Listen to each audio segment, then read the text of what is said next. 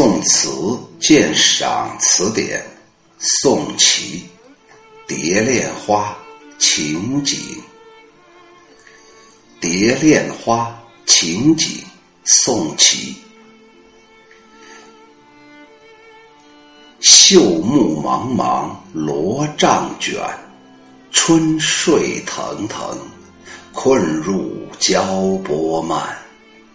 隐隐枕痕流玉脸，逆云斜溜钗头燕。远梦无端欢又散，泪落胭脂，借破凤凰浅。整了翠环匀了面，芳心一寸清河现。宋琦。公元九百九十八年到幺零六一年，字子京，开封雍丘人，也就是现在河南杞县人，就是那个杞人忧天所在的那个县。天生二年，也就是公元一零二四年，他和他的哥哥叫做宋郊。后来改成宋祥，同登进士第，一同考上了进士。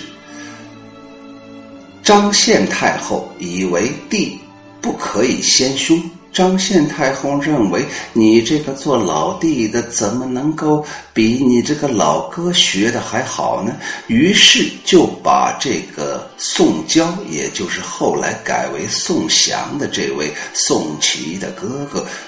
把他定成了第一，把宋琦定成了第十。第十名啊，当时人们就称为大小宋。宋琦历任大理寺丞、国子监执讲、史官修撰，和欧阳修一同修了《唐书》。书写成了之后，晋升为工部尚书。拜翰林学士承旨，嘉佑六年去世，六十四岁。他的谥号叫景文。范镇为他撰了《神道碑》，这首词大多写的他的词啊，大多写的都是个人的生活琐事，语言很功利。王国维称赞他的《木兰花》。叫做红杏枝头春意闹，着了一个“闹”字而境界全出，世称红杏尚书。这首词是归情词。词中那种细腻、生动、传神的描绘，描绘出了一个闺中少妇春睡方醒的神态，和她醒了之后那种回忆梦境的缠绵的情思。词的上片写女主人公。梦中才醒的那种情态，塑造了一个娇慵、困倦、淡漠、惆怅的少妇形象。下一片通过女主人公对梦境的回忆，揭示了她的内心世界。上一片起手一句。通过描写秀木的空荡和罗帐的高悬，渲染出了女主人公的那种孤寂空虚，把她的生活环境和内心矛盾含蓄而细腻地揭示了出来，为全词营造出了迷离恍惚的意境，为全词表情达意做好了铺垫，定下了基调。以下两句。勾画出了女主人公梦中初醒、娇软无力、媚眼惺忪的神态。什么叫做腾腾呢？腾腾就是懵腾，就是晕晕乎乎的、懵懵懂懂的那个样子，指的就是睡眼朦胧、神志不清。什么叫做交波慢呢？就是说，妩媚的眼睛很迟缓地转动着。上一片结尾两句进一步刻画了少妇春睡乍醒的神情，就是在一个春天刚刚睡醒了以后的样子。栩栩如生地描绘出她那面带枕痕、头钗滑落的隽庸无聊之态。就是说，他脸呢贴在枕头上了，脸上还有枕头上的印痕呢。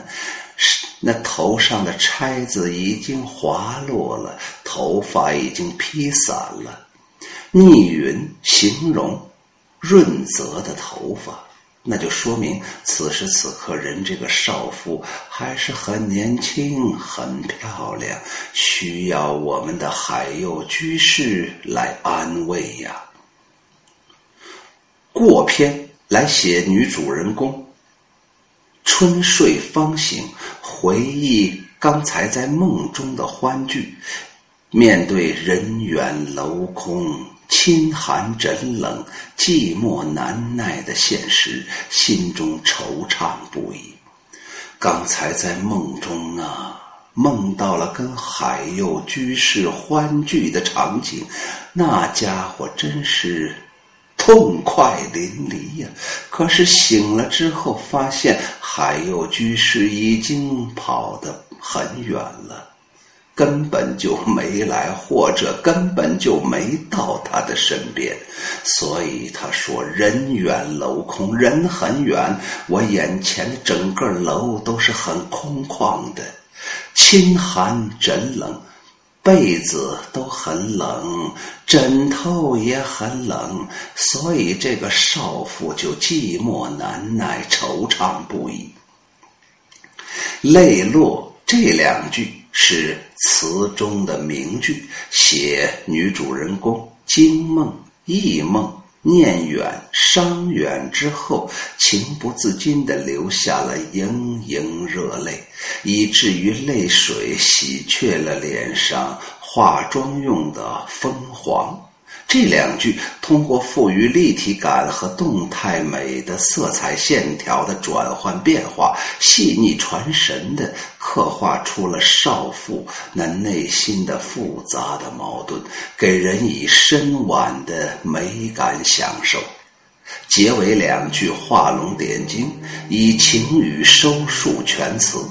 使全词所书写的情思波澜起伏，一下子就到了高潮，给人以余韵无穷、意味深长的感觉。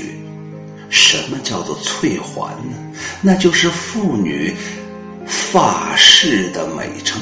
人家那个头发那个式样美极了。芳心当然指妇女美好的心灵。你想让秋雨荷塘有芳心？